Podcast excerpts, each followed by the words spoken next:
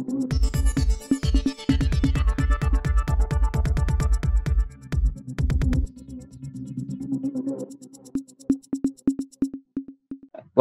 இது news focus Tamil. இன்றைய நேர்காணலில் நாம் சந்திக்க இருக்கும் சிறப்பு விருந்தினர் தமிழ்நாடு காங்கிரஸ் கட்சியின் செய்தி தொடர்பாளர் திரு இனியன் ராபர்ட் அவர்கள். வணக்கம் சார் வணக்கம் சார் வணக்கம். சார் இன்றைக்கு ஸ்பீக்கிங் ஃபார் இந்தியா அப்படின்னு சொல்லிட்டு தொடர்ச்சியா ஒரு ஸ்டாலின் அவர்கள் தொடர்ச்சியா ஒரு எபிசோட் பாட்காஸ்ட் சேனல் ஆரம்பிச்சு பண்ணிட்டு இருக்காரு அதனுடைய ரெண்டாவது எபிசோட் இன்னைக்கு பப்ளிஷ் பண்ணியிருக்காரு. குறிப்பா பல்வேறு விஷயங்கள் அதுல பேசுறாரு. சிஏஜி அறிக்கை பற்றி ரொம்ப விரிவாவே அந்த அறிக்கையில பேசியிருக்காரு. அந்த ஆடியோல ஒரு பேசியிருக்காரு நீங்க அதை பார்த்துருப்பீங்கன்னு நினைக்கிறேன். உங்களோட முதற்கட்ட கருத்து அந்த நீங்க எப்படி பாக்குறீங்க இல்ல நீங்க பிஜேபிய சார்ந்தவங்க முதல்ல என்ன சொல்லி ஆட்சிக்கு வந்தாங்க ரெண்டாயிரத்தி பதினாலுல? போன காங்கிரஸ் அரசு அதாவது ஐக்கிய முற்போக்கு கூட்டணி அரசு ஊழல் செஞ்சிருச்சு அப்படின்னு சொல்லிதானே ஓட்டு கேட்டாங்க. நாங்க ஊழல் இல்ல அரச கொண்டு வருவோம். அதே மாதிரி நாங்க வெளிநாட்டுல இருக்கக்கூடிய கருப்பு பணத்தை கொண்டு வந்து இந்தியாவுல சேர்ப்போம். இந்தியாவுல வேலை வாய்ப்பை அதிகரிப்போம் விலைவாசியை குறைப்போம் பெட்ரோல் டீசல் விலையை குறைப்போம். இதெல்லாம் சொல்லித்தான் அவங்க ரெண்டாயிரத்தி பதினாலுல ஓட்டு கேட்டாங்க அப்படின்றத யாரும் மறந்துடக்கூடாது. அன்னைக்கு ரெண்டாயிரத்தி பதினாலுல நிறைய என்னுடைய நண்பர்கள் கூட என்ன சொன்னாங்கன்னா மோடி வரணும் சார். மோடி வந்தாதான் நாடு டெவலப் ஆகும் சார்னு சொன்னாங்க. ஆனா இந்த ஒன்பது ஆண்டு காலத்துல இந்த பிஜேபி ஆட்சியினுடைய அவுட்கம் விளைவு என்னன்னு பாத்தீங்கன்னா இந்தியாவில எப்பொழுதும் இல்லாத அளவுக்கு விலைவாசி உயர்ந்திருக்கிறது. இந்தியாவில் எப்பொழுதும் இல்லாத அளவுக்கு வேலையின்மை அதிகரித்திருக்கிறது. அப்போ இந்த மாதிரியான ஒரு சூழ்நிலையில தமிழ்நாடு முதலமைச்சர் அவர்கள் பிஜேபி எந்த ஆயத்தை கையெடுத்து ஆட்சியை பிடிச்சாங்களோ அதே ஆயத்தத்தை கையால் எடுத்திருக்கிறார். சரிங்களா? நீங்க ஊழல்னு சொன்னீங்க உங்களுக்கு ஊழலை பற்றி பேச எந்த தகுதியும் இல்லை எந்த அருகதையும் இல்லை என்பதை மிக தெளிவாக ஐந்து சீல அவர் சொல்லியிருக்கார். ஃபைவ் சீஸ் அவர் கோட் கம்யூனிசம் கரப்ஷன் இந்த மாதிரி கேரக்டர் அசாசினேஷன் இந்த மாதிரி அஞ்சு சி அவர் மென்ஷன் பண்ணி பேசியிருக்கிறார். அதுல அவர் என்ன சொல்றாருன்னா இந்த சிஏஜி அறிக்கையை பத்தி பேசுறதுக்கு உங்களுக்கு திராணி இருக்குதா? தைரியம் இருக்குதான்னு கேட்கிறாரு. ஏன்னா பிரதமர் தொடர்ச்சியா சொல்லக்கூடிய என்ன தெரியுமா குற்றச்சாட்டு? இந்த இந்தியா கூட்டணியில இருக்கிறவங்க எல்லாருமே ஊழல்வாதிகள். ஊழல்வாதிகள் கட்சியை சார்ந்தவங்க தான் கூட்டணி அமைச்சிருக்கிறாங்கன்னு சொல்றாரு. முதல்ல ஊழலை பத்தி பேச பிஜேபிக்கு தகுதி இருக்கிறதா அப்படின்றதான் தமிழ்நாடு முதலமைச்சர் கேட்டிருக்கிறார் சரிங்களா? அதுக்கு ஒரு சிறந்த எடுத்துக்காட்டாக அவர் சிஏஜி அறிக்கையை காமிச்சிருக்கிறார். என்ன கேட்டீங்கன்னா நான் இன்னும் அதிகமாவே சொல்லுவேன் என்ன கேட்டீங்கன்னா இந்தியாவிலே மிகப்பெரிய ஊழல் எதுன்னு கேட்டீங்கன்னா பிஎம் கேர்ஸ் தான். கொரோனா காலகட்டத்துல மக்கள் வழியிலையும் வேதனையிலையும் பாதிக்கப்படும் பொழுது சக கடற்கவனை பார்த்து அவனை புகைப்படம் எடுத்து போட்டு இவனுக்கு காசு கொடுங்கன்னு சொல்லி பல பெரிய கார்பரேட் பெரும் முதலாளிக்கு இந்த பணத்தை வாங்கி எவ்வளவு பணம் வாங்கன்னு கூட இன்னைக்கு வரைக்கும் தெரியாது. அலிபாபா தொகையில இருக்கிற பணம் மாதிரி எவ்வளவு பணம் இருக்குன்னு தெரியாது. யாருக்கு செலவு பண்ணாங்கன்னு தெரியாது. வெளிப்படைத்தன்மையே இல்லாம பல கோடிக்கணக்கான பணம் மறைக்கப்பட்டிருக்கு. அதுதான் இந்தியாவிலே நடைபெற்ற மிகப்பெரிய ஊழல். இந்த மாதிரி ஏகப்பட்ட ஊழல் நம்ம பேசிக்கிட்டே இருக்கலாம். அடுத்ததா இன்னைக்கு அவங்க சிக்கியிருக்க ஊழல்னா சிஏஜி ரிப்போர்ட் சிஏஜி ரிப்போர்ட்ல அதே மாதிரி ஒரு லட்சத்தி எழுபதாயிரம் கோடி வரைக்கும் ஊழல் நடந்திருப்பதாக சிஏஜி அறிக்கை சொல்ல சொல்லியிருக்காங்க ஆனா நீங்க இதை இன்னொரு கம்பேர் பண்ணி பாக்கணும் ஏன்னா ரெண்டாயிரத்தி பதினொன்று பன்னெண்டு காலகட்டத்துல இப்படித்தான் அவங்களும் உருட்டுனாங்க. என்ன உருட்டுனாங்கன்னா அன்னைக்கு சிஏஜியோடைய தலைவரா இருந்த வினோத் ராய் என்ன சொன்னாரு? ஒரு லட்சத்தி எழுபத்தி ஆறாயிரம் கோடி இழப்பு ஏற்பட்டிருக்கலாம் டூ ஜி ஸ்பெக்ட்ரம்னு சொன்னார். அவர் ஊழல்ன்ற வார்த்தைங்க பயன்படுத்தவே இல்லை. ஆனா அன்னைக்கு சுப்பிரமணிய சாமி என்ன சொன்னாரு? அது ஊழல்னு சொல்லி வழக்கு தொடர்ந்து ஊழல் ஊழல் ஊழல் எங்க பார்த்தாலும் ஒரு லட்சம் எழுபத்தி ஆறாம் கோடி ஒரு லட்சம் எழுபத்தி கோடி போட மாட்டீர்கள் உங்களுக்கு பிரச்சாரம் மட்டும் சொல்லல.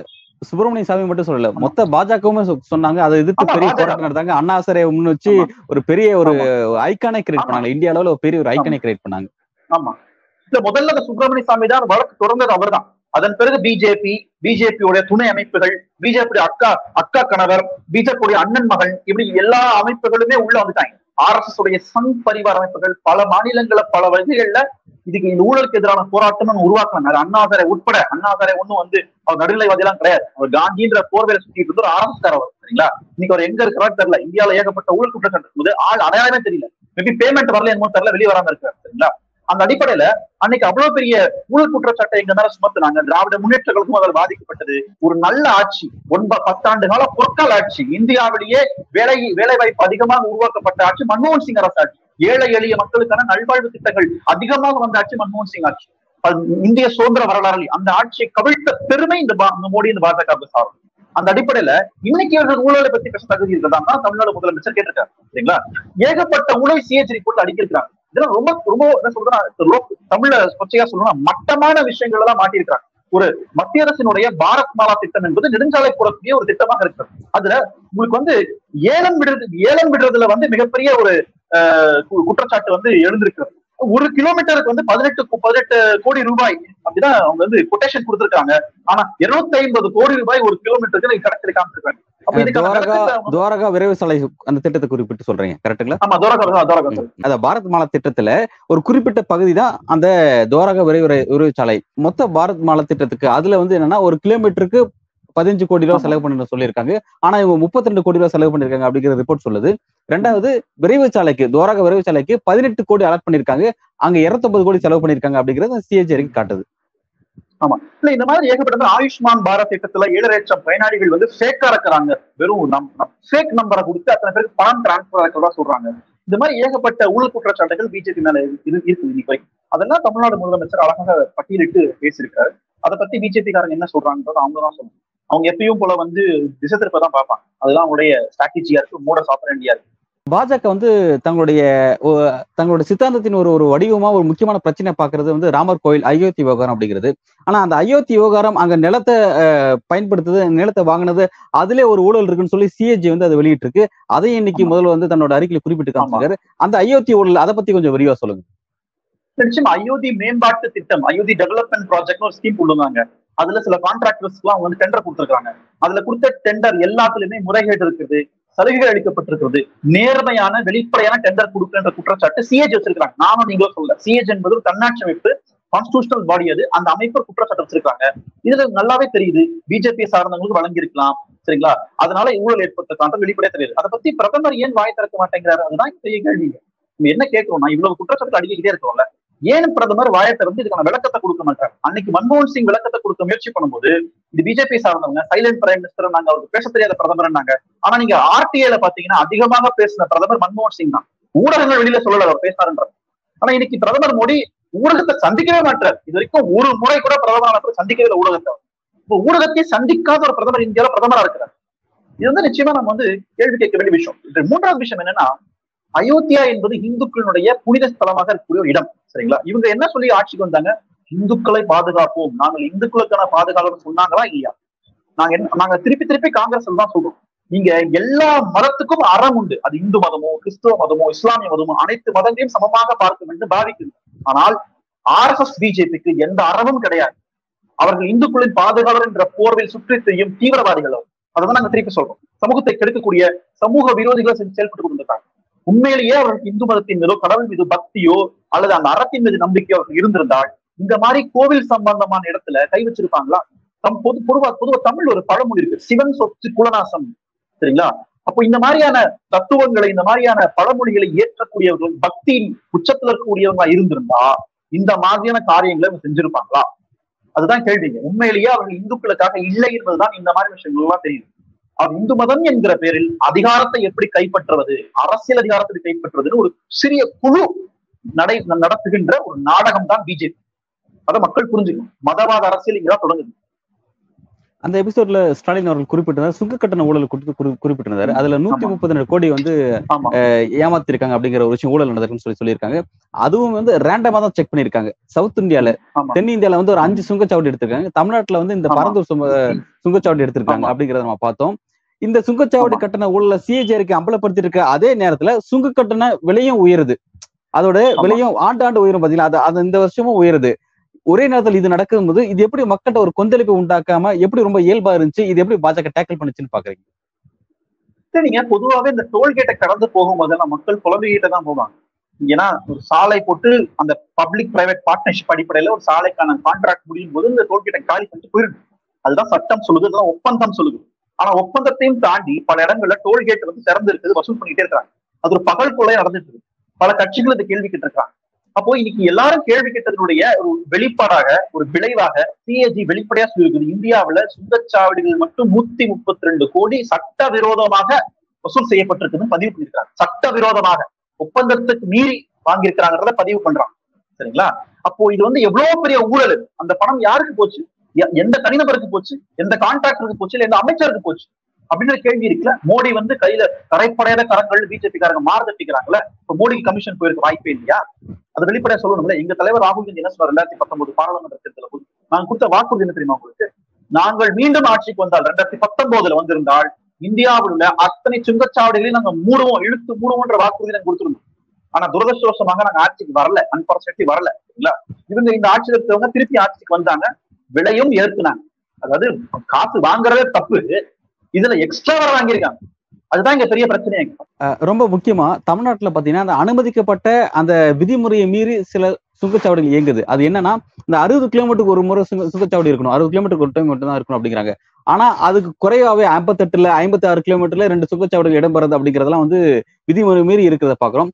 அது குறித்து நிதின் கட்கர் ரொம்ப அமைதியாவே இருக்கிறாரு. நடவடிக்கை எடுக்கிறேன்னு சொன்னாரு. ஆனா எந்த நடவடிக்கை எடுக்கல? அதை விஷயத்தை எப்படி பாக்குறீங்க? நடவடிக்கை எடுக்க மாட்டாங்க அவங்க. அவங்க எதுக்கு நடவடிக்கை எடுத்திருக்காங்க அவங்க? நம்ம ஏகப்பட்ட கேள்விகள் கேட்டிருக்கோம். கொரோனா காலகட்டத்துல அவங்க சொன்னாங்க இருபது இருபது லட்சம் கோடி நாங்க மக்களுக்கு நிதியா கொடுக்குறோம்னு சொன்னாங்க. ஆனா நிதியா கொடுக்கல லோனா கொடுத்ததான் சொன்னாங்க. சரி லோன் யார் கொடுத்தீங்கன்னு சொல்லணும்ல எத்தனை சிறு குறு தொழில் நிறுவனங்களுக்கு வங்கி கடன் கொடுத்தீங்க? அதன் மூலமாக யார் பயனடைஞ்சாங்கன்னு சொல்லணும்ல சொல்ல மாட்டாங்க. கேட்டா விசாரணை நடத்துவதுன்னு சொல்லுவாங்க. Start up India stand up India sit up India ஏகப்பட்ட இந்தியா கொண்டு இந்த திட்டங்கள் make up India make in India இந்த திட்டங்களால என்ன விளைவு ஏற்பட்டது? எத்தனை பயனாளிகள் இருந்திருக்காங்க? அப்படின்னு நம்ம எல்லாரும் கேட்டோம். அதையும் விசாரணை பண்ணுங்க சொல்றோம்னு சொன்னாங்க. தகவல் தரேன்னாங்க டேட்டா தரேன்னாங்க. இன்னைக்கு வரைக்கும் எந்த வெள்ளை அறிக்கையும் அதை வெளியிடவே அப்போ ஒரு வெளிப்படை தன்மையே இல்லாத அரசு நடைபெறும் அதாவது மிக நீங்க நீதி விசாரணை நீதி எதிர்பார்க்க முடியாது. இன்னைக்கு அதுதான் இயல்பான உண்மையா இருக்கு. இவர்களை தேர்தலில் மட்டும் தான் நீங்க சந்திக்க முடியுமே தவிர இந்த மாதிரியான கேள்வி கேட்டீங்கன்னா எப்பொழுதும் பதில் வராது உதான் திட்டம் அப்படிங்கிற அடுத்த ஒரு திட்டம். அதுல அதையும் சிஏஜி அறிக்கை அம்பலப்படுத்திருக்கு. குறிப்பிட்ட பல்வேறு நகரங்கள்ல. வாய்ப்புகள் இருக்கிற இடங்கள்லாம் வந்து ஆய்வு செஞ்சு ஏர்போர்ட் தளங்களை. அமைக்கிறாங்க அப்படின்னு சொல்லி சொல்லியிருந்தாங்க. தமிழ்நாட்டுல வந்து சேலம் வேலூர் தஞ்சை அப்படின்னு சொல்லி. உள்ளிட்ட சில மாவட்டங்களை தேர்வு செஞ்சிருந்தாங்க. அதுல சேலத்துல மட்டும் தான் அது வந்துருச்சு நம்ம பார்த்தோம். பட் அது. இப்ப ஒர்க்கிங். கண்டிஷன்ல இல்ல அப்படிங்கிறது இருக்கு. அதையும் அவர் ஸ்டாலின் குறிப்பிட்டிருக்காரு. அதுல கிட்டத்தட்ட வந்து தொண்ணூத்தி மூணு பர்சன்ட் ஃபெயிலியரா இருக்கு. அந்த திட்டத்துல மொத்த. மொத்த சக்சஸ் செவன் பர்சன்ட் தான் அப்படின்னு சொல்லி ஒரு விஷயம் இருக்கு. அந்த விஷயத்தை எப்படி பாக்குறீங்க? இல்ல அதுதான். நீங்க இது வந்து எல்லா குற்றச்சாட்டோட நீட்சி தான் இருக்குங்களா தொண்ணூத்தி ஏழு சதவீதம் ஒரு திட்டம் வந்து செயல்படாம இருக்கு. பிஜேபி ஸ்ட்ராட்டஜியை ஃபாலோ பண்ணுவாங்க. என்னன்னு கேட்டீங்கன்னா மக்கள் வாயிலே நுழையாத பேரை வைப்பாங்க. பெரும்பான்மை மக்களுக்கு தெரியாத பேரை வைப்பாங்க. இப்ப நாங்க வந்து பாத்தீங்கன்னா நூறு நாள் வேலைன்னு வச்சோம். கல்வி கடன் வச்சோம். கல்வி உரிமை சட்டம்னு வச்சோம். தகவல் அறிமுறை சட்டம்னு வச்சோம். இதெல்லாம் காங்கிரஸ் கொண்டு வந்த பெயர்கள் சாமானிய மக்கள் எல்லாருக்கும் இந்த பெயருடைய அர்த்தம் என்னன்னு புரியும். எல்லா மத்தியிலும் இதுக்கான இதற்கான புழக்கங்கள் அதிகமா இருக்கு சரிங்களா? பிஜேபி கொண்டு வர ஏதாவது ஒரு திட்டம் சாமானிய மக்களுக்கு மக்களுக்கு புரியுமா? உடான் அப்படின்வாங்க பாரத் மாலான்வாங்க அயோத்தியான்வாங்க இந்த மாதிரி ஏகப்பட்ட கலர் கலரா ஒரு பேர் வைப்பாங்க. அது ஹிந்தியில தான் பேர் வைப்பாங்க சரிங்களா? இந்த மாதிரி பேர் வைக்கிறதுக்கு காரணம் அந்த பேர் வைக்கிறதுக்கு காரணம் கூட இந்த ஸ்டாலின் குறிப்பிட்டிருக்காரு. பேர் அப்படி வைக்கிறது மூலமா அதுல என்ன இருக்குன்னு மத்தவங்க யாரும் எளிமையா தெரிஞ்சுக்க கூடாது. அதுல இருக்கிற தவறுகளை மறைக்கணும் அப்படிங்கிறதுக்காக அது ஒரு டாக்டிஸா பயன்படுத்துறாங்க அப்படின்னு குறிப்பிடுறாங்க அது அது அப்படிதான் பயன்படுத்துறாங்களா? ஆமா உண்மையிலே உடான் அப்படிங்கிற பேரு மத்திய அரசு ஒன்றிய அரசுல ஏகப்பட்ட திட்டங்களுக்கு அதே பேர் வச்சிருக்காங்க ஒண்ணு இந்த சிவிலேஷன் ப்ரோக்ராம் இன்னும் உள்துறை அமைச்சகம் சார்ந்த ஒரு திறன் மேம்பாட்டு ப்ரோக்ராமுக்கு உடான் ஒரு பேர் வச்சிருக்காங்க உடான் என்கிற பேர்ல ரெண்டு மூணு திட்டங்கள் இருக்கு. அதுவே முதல் முரண்பாடு. இந்த மாதிரி நிறைய முரண்பாடுகள் இவங்க திட்டத்துல இருக்கு. அதான் சுட்டி காமிச்சிருக்காரு. அதனால இவங்க இந்த உடான் திட்டம் விமான நிலையங்களா இருக்கட்டும் இது மாதிரி பேர்களை குழப்பி குழப்பி வச்சு அந்த திட்டம் எந்த அளவுக்கு போய் சேர்ந்திருக்குது மக்கள் தெரிஞ்சுக்க கூடாது என்பதும் அதுக்குள்ள மறைந்திருக்கக்கூடிய ஒரு உள்நோக்கமா இருக்கு. அதை நம்ம இங்க புரிஞ்சுக்கணும். சோ அல்டிமேட்டா இவங்க அரசு நடத்துறது யாருக்குன்னா சாமானிய மக்களுக்காக இல்ல. நீங்க சாமானிய மக்களுக்கு ஆட்சி நடத்துறோம்னா அடுத்த முறை நம்ம தேர்தலுக்கு போகணுமே. மக்கள் நமக்கு கேட்பாங்களே. மக்கள் நமக்கு என்ன செஞ்சீங்கன்னு கேட்பாங்களே. மக்கள் ஓட்டு போடுங்கன்னு நாம கேட்கணுமே அப்படின்ற அந்த அக்கௌண்டபிலிட்டி இருக்கும்ல அது அவங்களுக்கு தேவையில்லை. அவங்க நினைக்கிறதுனா மதம் கார்ப்பரேட் அரசியல் பெருநிறுவனத்துக்கு வரக்கூடிய தேர்தல் பாண்டுகள். இது மூணு வந்துச்சுன்னா அடுத்த ஆட்சியை கொடுத்துடலான்ற ஒரு குறுகிய இடத்தோட அரசியல் பார்க்கலாம் அதனாலதான் இந்த இத்தனை ரிப்போர்ட்டையுமே கண்டுக்கிறதே இல்லை.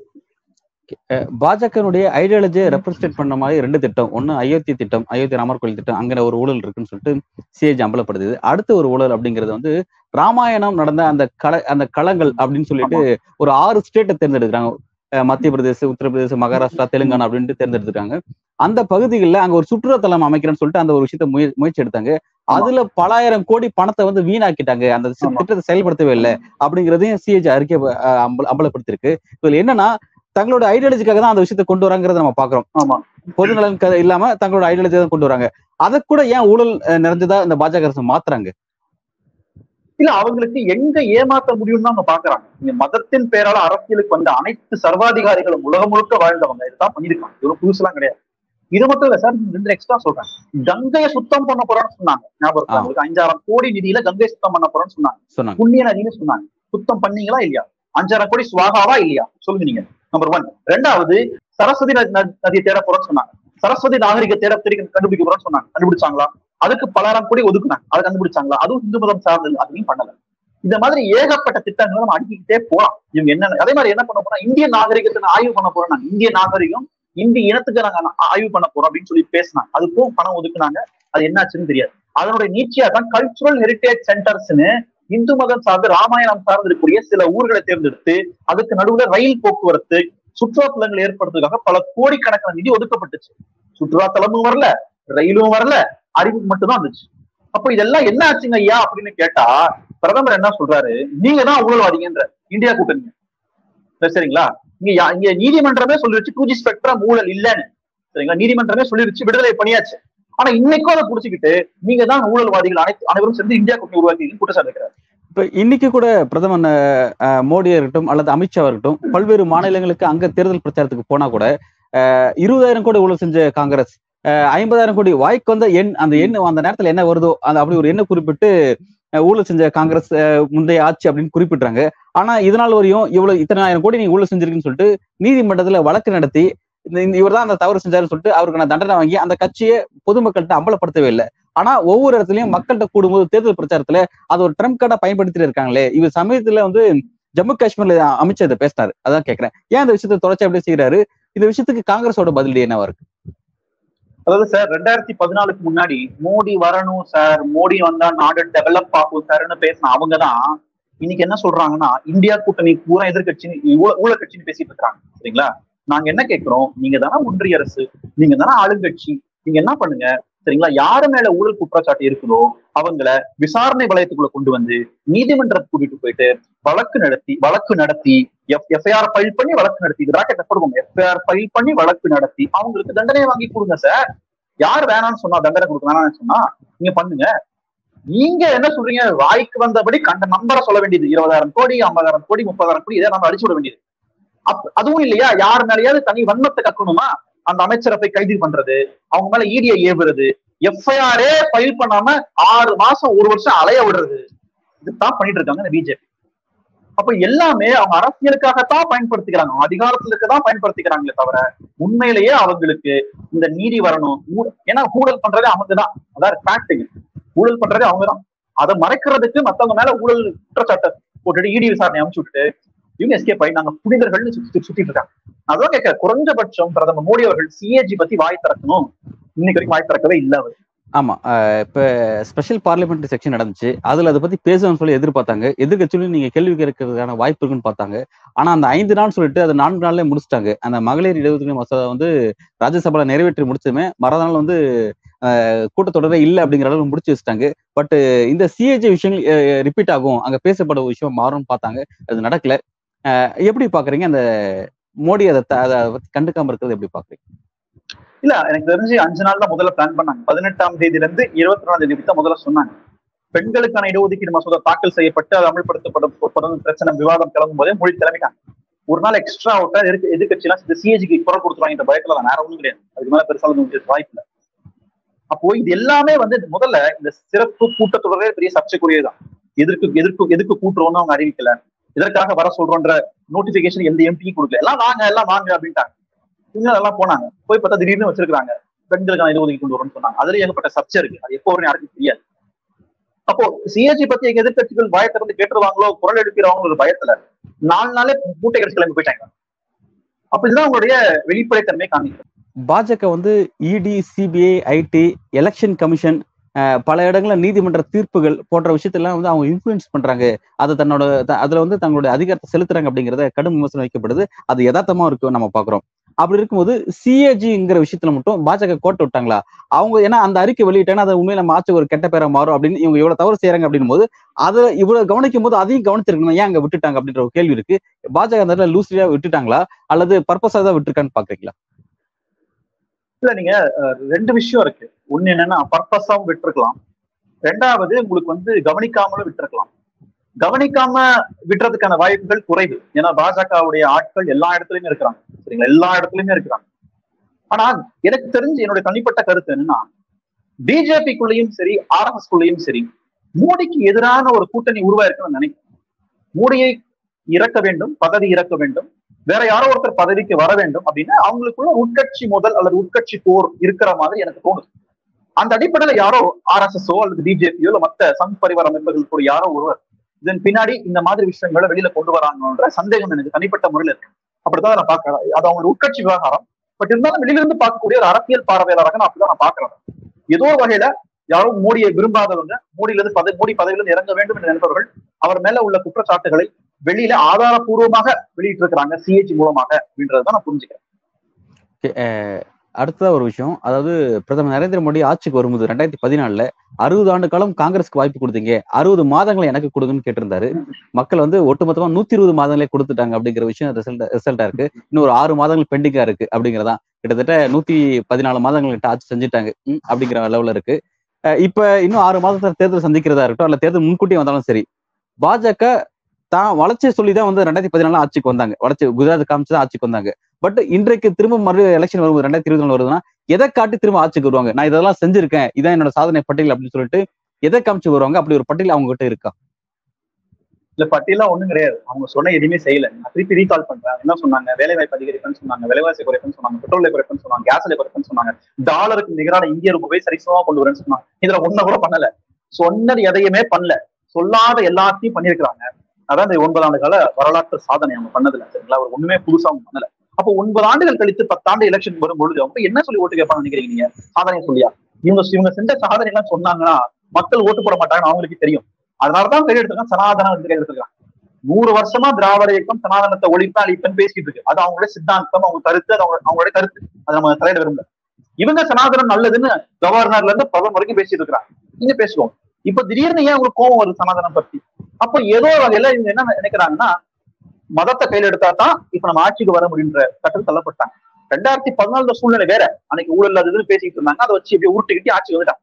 இன்னைக்கு அதெல்லாம் ஒண்ணு பேச முடியாது. இவங்க இவங்களோட மிகப்பெரிய ஊழல் சுவாமிகள் யாரும் கிடையாது. அப்ப நீ எல்லா எதிர்கட்சிகளும் ஒன்னா சொல்லி நிற்கும் போது எதை சொல்லி நம்ம வாக்கு வாங்கலாமா? இறுதியா நிற்கக்கூடிய இடம் என்னன்னா மதம் அல்லது மதவாதம். இந்துக்களுக்கு அச்சுறுத்தல் ஏற்பட்டுருச்சு. சிறுபான்மை சமூக சார்ந்தவங்க இந்து மக்கள் அடிக்க வந்துட்டாங்க. தீவிரவாதிகள் உள்ள வந்துட்டாங்க. அப்படி பாப்பி சீட்ஸ் உள்ள வந்துருச்சு. இப்படி பேசித்தான் உள்ள வர ஆனா வர முடியாது. ஏன்னா இந்திய மக்கள் யாரும் முட்டாளாம் கிடையாது. சரிங்களா? இன்னைக்கும் சொல்றேன் வட இந்தியாவுல பதிமூன்று மாநிலங்கள்ல பிஜேபி ஜெயிக்கவே இல்லை சார் பதிமூன்று மாநிலங்கள்ல எதிர்கட்சி ஜெயிச்சிருக்கு. பதிமூன்று மாநிலங்கள் கொள்ளைப்புறம் ஆட்சி கொடுத்து பிஜேபி அப்ப பிஜேபி முதல்ல இந்தியா ஃபுல்லா வலுவா இருக்கின்ற கருத்தையே எங்களால முதல்ல ஏற்றுக்க முடியாது. சரிங்களா? இன்னைக்கும் பிஜேபி பலவீனமா தான் இருக்கு. வரக்கூடிய ரெண்டாயிரத்தி இருபத்தி நாலுல மிகப்பெரிய வெற்றியே இந்த கூட்டணி இந்திய கூட்டணி பெறதான் போது நீங்க பார்க்கலாம் போதும் முதல்வர் ஸ்டாலின் அவர்களுடைய இந்த எபிசோட் அவர் பேசியிருக்காரு அப்படிங்கிற இந்த விஷயம் அப்படிங்கிறது இந்தியாவுடைய அரசியல்ல திசை திருப்பப்பட்ட பல்வேறு விஷயங்களுக்கு மத்தியில நம்ம எதை ஃபோக்கஸ் பண்ணணும் சரியா இதை தான் ஃபோக்கஸ் பண்ணணும் அப்படிங்கிறத பின் பாயிண்ட் பண்ணி அவரு அது அவர் வந்து இந்த விஷயத்தை தெரிவிச்சிருக்காருன்னு பார்க்கலாமா? இதை நோக்கி நம்ம எல்லாரும் கவனம் செலுத்தணும். அதுக்காக தான் அவர் பேசியிருக்காரு அப்படின்னு எடுத்துக்கலாமா? நிச்சயமா இன்னைக்கு இந்தியாவில் கூடிய பிரச்சனைகள் என்னன்றத ஒரு பாயிண்ட் பண்றாருல. அதுதான் முக்கியம். இந்தியாவில் இருக்கக்கூடிய முக்கியமான பிரச்சனைகளை அவர் அவர் பாயிண்ட் அவுட் பண்ணி அதை நோக்கி தான் இந்தியா செயல்படணும்னு சொல்றாரு. இன்னும் சிம்பிளா சொல்றேன். இந்த கூடுறதுக்கு முன்னாடி எங்க தலைவர் அன்னை சோனியா காந்தி வந்து ஒரு ஒன்பது பாயிண்ட் சொல்லியிருந்தாங்க இந்த ஒன்பது பாயிண்ட் தான் நீங்க டிஸ்கஸ் பண்ணு சொல்லியிருந்தாங்க அந்த பாயிண்ட்டும் இவர் சொல்லக்கூடிய பாயிண்ட்டும் மிகப்பெரிய ஒரு உடன்பாடு இருக்கு சரிங்களா? அதான் நம்ம புரிஞ்சுக்கணும் அப்ப இந்தியாவினுடைய அடிப்படை தேவைகளை பூர்த்தி செய்யக்கூடிய ஒரு அரசு இருக்கணும் ஏழை சாமானிய மக்கள் பிற்படுத்தப்பட்ட ஒடுக்கப்பட்ட பழங்குடி நம்ம சிறுபான்மை சமூகத்தை சார்ந்த விளிம்பிநிலை மக்கள் மார்ஜினலைஸ் பீப்புள் யார் யாரெல்லாம் இருக்கிறாங்களோ அவங்க எல்லாருக்கும் இன்க்ளூசிவான ஒரு வளர்ச்சி தேவைங்க அப்படின்றதுதான் நாங்க பேசியிருக்கோம் சரிங்களா? அதை பத்தி இவங்க கண்டுக்கிறாங்களா கண்டுக்கல. அதாவது முதலமைச்சருடைய கருத்துக்களை நாங்க முழுமையா வரவேற்கிறோம். கடந்த யூபிஏ கவர்மெண்ட் ஆட்சி அகற்றப்பட்டுட்டு பாஜக ஆட்சி வந்தது அப்படிங்கறது அந்த டூ ஜி அப்படிங்கிற ஒரு விஷயம் வந்து ரொம்ப பெரிய ரோல் பார்த்துச்சு அப்படிங்கறத பார்த்தோம். டூ ஜி விஷயத்த மக்கள்கிட்ட எப்படி எல்லாம் கொண்டு போய் சேர்க்கணுமோ அந்த அளவுக்கு கொண்டு போய் சேர்த்து ஊழல் கட்சி ஊழல் தான் யூபிஏ கவர்மெண்ட் அப்படிங்கிறது அப்படிங்கிற விஷயத்த மக்கள்கிட்ட கொண்டு போனோம். பிரபகண்டா கொண்டு போனாங்க. இன்றைக்கு இந்தியா கூட்டணி எப்படி இந்த சிஏஜி அறிக்கையெல்லாம் கையில வச்சுக்கிட்டு பிஎம் கஸ் இது இல்லாம பிஎம் கஸ் இருக்கு இன்னும் எலக்ட்ரல் பாட்டு விஷயங்கள் இருக்கு பாஜக இது எந்த கட்சிக்கும் இல்லாத அளவுக்கு அவங்களுக்கு தான் அக்கௌண்ட்ல அந்த அளவுக்கு பணம் இருக்கு. முப்ப மூவாயிரத்தி ஐநூறு கோடிக்கு மேல பணம் வந்து பாஜக கட்சிக்கு மட்டும் தான் இருக்கு அப்படிங்கறதெல்லாம் வெளிவந்திருக்கு. இதெல்லாம் எப்படி நீங்க மக்கள்கிட்ட பிரச்சாரமா கொண்டு போவீங்க? மக்கள்கிட்ட அதை எப்படி வாக்க மாத்துவீங்க? இல்ல நீங்க முதல்ல பிஜேபி வந்து வட இந்திய ஊடகங்கள் அத்தனையுமே கைக்கு வச்சிருக்காங்க. பெரும் கார்பரேட் நிறுவனங்கள் பெரும் ஊடக நிறுவனங்கள்லாம் கண்ட்ரோல் இருக்கு. பிஜேபி உம்னா உம்பாங்க ஆஹானா ஆஹாங்க அதனால நீங்க ஊடகங்கள் வழியா எங்களுக்கு ஏற்பட்ட அநீதி மாதிரி ஏன்னா அன்னைக்கு வந்து நேஷன் வாண்ட்ஸ் நோ அப்படின்னு கத்துனாங்க. ஊழலே இல்லாத ஒண்ணு ஊழல்னு கத்துனாங்க. சரிங்களா? அதுக்கு மக்கள் நம்பினாங்க. நம்ப வைக்கப்பட்டது. இன்னைக்கு அந்த மாதிரியான பெரு ஊடகங்கள் பெரும் கார்பரேட் நிறுவனங்கள் எங்க கிட்ட கிடையாது. சரிங்களா? நாங்க மக்கள் நம்பி தான் இருக்கோம். நாங்க களத்துல நின்றுதான் பிரச்சாரம் பண்ண போறோம். தேர்தல் பிரச்சாரம் கள பிரச்சாரம் மட்டும்தான் எங்ககிட்ட இருக்க ஒரே ஆயுதம். ஊடகங்கள் வழியாவோ சரிங்களா? இந்த ஆங்கர்ஸ் வழியாகவோ இவர்கள் வழியாக எல்லாம் நாங்க எந்த கருத்தையும் கொடுக்க முடியாது. இன்னைக்கு நிறைய தமிழ்நாடை தவிர வட இந்தியாவோட பெரும்பான்மை ஊடகம் அவங்க கண்ட்ரோல தான் இருக்கு. நீங்க சொன்னாலும் போட மாட்டாங்க. பேப்பர்ல வர செய்தி வராது. அப்போ நாங்க மக்களிடையே இப்ப எங்க தலைவர் பாரத் ஜோடோ யாத்திரை போயிருந்தாரு. எல்லா ஊர்களுக்கும் சென்றார். எல்லா மாநிலங்களுக்கும் சென்றார். சாமானிய மக்களை சென்றார் அவங்களும் பேச்சு கொடுத்தார். பேசினார். அந்த மாதிரியான கள்ள பிரச்சாரங்கள் தான் இவர்களை வீழ்த்துவதற்கான ஒரே வியூகமாக இருக்க போகுது. அதான் எடுக்கக்கூடிய முயற்சியாக இருக்கு. என்னோட ஃபைனல் கொஸ்டின் முதல்வர் ஸ்டாலின் அவர்கள் வந்து ஒரு அஞ்சு டி அஞ்சு சி அப்படின்ற ஒரு ஒப்புமை சொன்னாரு. அன்- அன்றைக்கு பிரதமர் நரேந்திர மோடி வரும்போது நான் மக்கள்கிட்ட நான் கவனம் செலுத்த வேண்டியது வந்து ஒரு டேலண்ட் டெக்னாலஜி டூரிசம் இந்த மாதிரி விஷயத்துல தான் கவனம் செலுத்துறேன் அப்படின்னு சொல்லி குறிப்பிட்டாரு. ஆனா அந்த டீயை நான் மோடி கிட்ட பார்க்கல. அவர்கிட்ட அஞ்சு சியை பாக்குறேன்னு சொல்லிட்டு சீட்டிங் கம்யூனலிசம் கரப்ஷன் அப்படிங்கிற விஷயத்த அவர் ஒரு அஞ்சு விஷயத்த பட்டியலிட்டாரு. அதுல அந்த கம்யூனலிசமும் அப்புறம் கேரக்டர் அசாசினேஷன் ஒரு விஷயத்த சொன்னாரு. இந்த ரெண்டு விஷயத்துக்கு ஒரு உதாரணமா லேட்டஸ்ட் உதாரணமா பாஜக வெறுப்பு பிரச்சாரத்தை பேசுறதுங்கிறத நம்ம பார்த்திருக்கோம். அதை நாடாளுமன்றத்துக்கு வெளியில பல இடங்களில் பேசியிருக்கிறத நம்ம பார்த்திருக்கோம். இந்த சிறப்பு கூட்டத்தொடர்ல நாடாளுமன்றத்துக்குள்ளேயே பேசின ஒரு விஷயம் அப்படிங்கிறது ரமேஷ் பிதூரி பாஜகவுடைய எம்பி அவர்கள் பிஎஸ்பி எம்பியை பத்தி டேனிஸ் அலியை பார்த்து சொல்லியிருக்கிறாரு. அவர் மதத்தை குறிப்பிட்டு மதவாதி பயங்கரவாதம் சொல்லிட்டு இன்னும் சொல்ல முடியாத வார்த்தைகள் அசிங்கமான வார்த்தைகள் குறிப்பிட்டு அப்படி ஒரு வேலையை பாக்குறாரு அப்படின்னு குறிப்பிட்டிருக்காரு. இது நாடாளுமன்றத்துக்குள்ளேயே இந்த இந்த அளவுக்கு எக்ஸ்ட்ரீமா பாஜக வந்திருக்குது அப்படிங்கிறது மிகவும் எல்லாரும் கவனிக்கிறாங்க. பட் இந்த விஷயத்துல பாஜகவுடைய போக்கு அப்படிங்கிறது ரொம்ப மென்மையான போக்கா இருக்கு. மணிப்பூர் விவகாரத்தை கேள்வி கேட்ட எம்பி ஆம் ஆத்மி கட்சியை சேர்ந்தவர் இடைநீக்கம் செய்யப்பட்டாரு. பட் இப்படி வந்து ஒரு உள்ளேயே ஒரு பயங்கரவாதத்தை வளர்க்கக்கூடிய ஒரு நபர் மீது வெறும் இடைநீக்கமோ எதுவுமே கிடையாது. அவர் ஜஸ்ட் வார்ன் மட்டும் தான் பண்ணிருக்காங்க இது என்ன மாதிரி நடவடிக்கை அப்படின்னு சொல்லிட்டு அந்த வச்சு ரொம்ப பேசப்படும் பொருளா மாறுது. இதை பற்றி உங்களோட கருத்து அதெல்லாம் ரொம்ப பயஸ்டான ஒரு தீர்ப்பு இது சரிங்களா? சாதகம் அவங்களுக்கு சாதகமா தான் அவங்க எல்லாம் செயல்படுறாங்க. நடுநிலையாவோ நீதி சார்ந்தும் அவங்க எது முடிவு எடுக்கிறதுன்றது வெளிப்படையா தெரியுது. நீங்க பிஜேபியுடைய மூட சாப்பிடுறது என்னன்னா காந்தி படுகொலை செய்யப்பட்ட பொழுது கோட்ஸே கையில இஸ்மாயில பச்சை குத்தி இஸ்லாமியர் தான் காந்தியை கொலை பண்ணாருன்னு சொன்ன கேவலமான கூட்டம் அந்த கூட்டம் சரிங்களா? அந்த கூட்டத்துக்கு நெறியோ அறமோ நீதியோ தெரியாது. இன்னைக்கு வரைக்கும் அதே மூட சாப்பிட்டு தான் பயன்படுத்திட்டு இருக்காங்க. ஒருத்தரை பாத்தீங்கன்னா அவங்க மதம் சார்ந்து அவங்க ஜாதி சார்ந்து தான் அவங்க அடையாளப்படுத்துறாங்க. அவங்க கருத்து முக்கியம். இப்ப நான் பேசுறேன்னா நான் சொல்ற கருத்தை பத்தி பேச மாட்டாங்க நான் யாரெல்லாம் பேசுவான் என் பேர் ராபர்ட்னு இருந்ததுன்னா நீ கிறிஸ்துவ கைக்குலின்னு சொல்லுவான். டே நான் சொல்ற கருத்துக்கு பதில் சொல்ல சொல்ல மாட்டான். சரிங்களா? நீ கருத்து விவாதமே நடக்காது. நான் யார் என் சமூகம் யார் என் மதம் யார் என் சாதி யார் என் இனம் யார் அதுக்கு தான் பதில் சொல்லுவான். அதுல அதை பார்த்தா முடிவே பண்ணுவான். இது எவ்வளவு பெரிய அநீதி இது. இது எவ்வளவு பெரிய அன்பயஸ்ட் இது. சாரி எவ்வளவு பெரிய பயஸ் இது. எவ்வளவு பெரிய இன்ஜஸ்டிஸ் இது. அப்ப இதெல்லாம் வந்து ரொம்ப தெளிவா தெரியுது. பிஜேபி அவங்க ஆளுங்களுக்கு ஒரு சட்டம் மத்தவங்களுக்கு சட்டம். அந்த அடிப்படையில தான் இங்க இஸ்லாமியர்கள் இந்த மாதிரி கொச்சையா பேசுறது. வெளிப்படையா நீங்க பேசிருக்காங்க. அது நாடாளுமன்றத்தில் பேசிருக்காங்க. எவ்வளவு பெரிய அவமானம் தெரியுமா? இந்தியா என்கிற ஒரு மிகப்பெரிய ஜனநாயக நாட்டுல ஜனநாயக குடியரசு நம்பக்கூடிய ஒரு நாட்டுல ஒரு ஒரு ஒரு சிறுபான்மை சமூகம் சார்ந்த ஒரு எம்பியை பார்த்து ஒரு பெரும்பான்மை சமூக சார்ந்த எம்பி சொல்லியிருக்காருன்றது. எவ்வளவு அவமானம் தெரியுமா? உலக நாடுகள் நம்ம கைகூட்டி சிரிக்கிறான். உலக நாடுகள் அவங்க கேவலமா பாக்குறாங்க அதெல்லாம் கொஞ்சம் கூட வெக்கமே இல்லாம இவங்க நடந்துக்கிறாங்களே. இதெல்லாம் இந்தியாவின் எதிர்காலத்துக்கு மிகப்பெரிய அச்சுறுத்தல். சார் இந்தியாவுல எவ்வளவு பேர் வேலை இல்லாம கஷ்டப்படுறாங்க சார்? நீங்க டிகிரி முடிச்சுட்டு இன்ஜினியரிங் படிச்சுட்டு பல பேர் வேலை இல்லாம கஷ்டப்படுறாங்க. அதெல்லாம் கொஞ்சம் பா பார்க்கணும் இவங்கெல்லாம். மனசாட்சி ஒன்று இருந்ததுன்னா இவங்க விஷயத்துல கொஞ்சம் பார்க்கணும். அதெல்லாம் கவனிக்காம உட்காந்துக்கிட்டு மதம் மதம் மதம்னு மதவெறி பிடிச்சி தெரிஞ்சுட்டு இருக்காங்க. சரிங்களா? எவ்வளவு இளைஞர்கள் வேலை இல்லாம ஏதோ ஒரு வேலையை செஞ்சுக்கிட்டு பத்தாயிரம் அஞ்சாயிரம் சம்பாரிச்சு கஷ்டப்பட்டு இருக்காங்க. நகரப்புறங்கள்ல இருந்து கிராமங்கள்ல இருந்து விவசாயத்துக்கு நகரம் கஷ்டப்பட்டு இருக்காங்க. உழைப்ப சிந்தி ரத்த சிந்தி வேறு சிந்தி வேலை பார்த்திருக்காங்க தயவு செஞ்சு இந்தியாவில் தொழில்கள் அதிகரி அதிகரிங்க. வெளிநாடு நிறுவனங்களை உள்ள கொண்டு வாங்க. வேலையின்மை வேலையின்மையை குறைக்கிறதுக்கு நம்ம நடவடிக்கை எடுங்க இதுதான் இந்தியாவோட அடிப்படை பிரச்சனை. அதை விட்டு தயவு செஞ்சு மதம் சார்ந்து போகாதீங்கன்றதுதான் எங்களுடைய தாழ்மையான கருத்தா இருக்கு கோரிக்கையா இருக்கு பாஜக எதை நோக்கி நகரணும் அப்படிங்கிற விஷயத்த உங்களோட கருத்து மூலமா வலியுறுத்திருக்கீங்க. அதை நோக்கி நகராங்க அப்படிங்கிறது வரக்கூடிய காலகட்டத்தில் பொறுத்திருந்து பார்ப்போம். இவ்வளவு நேரம் இந்த நேர்காணல் இணைந்து பல்வேறு கருத்துக்களை வழங்கியமைக்காக மிக்க நன்றி. நன்றி.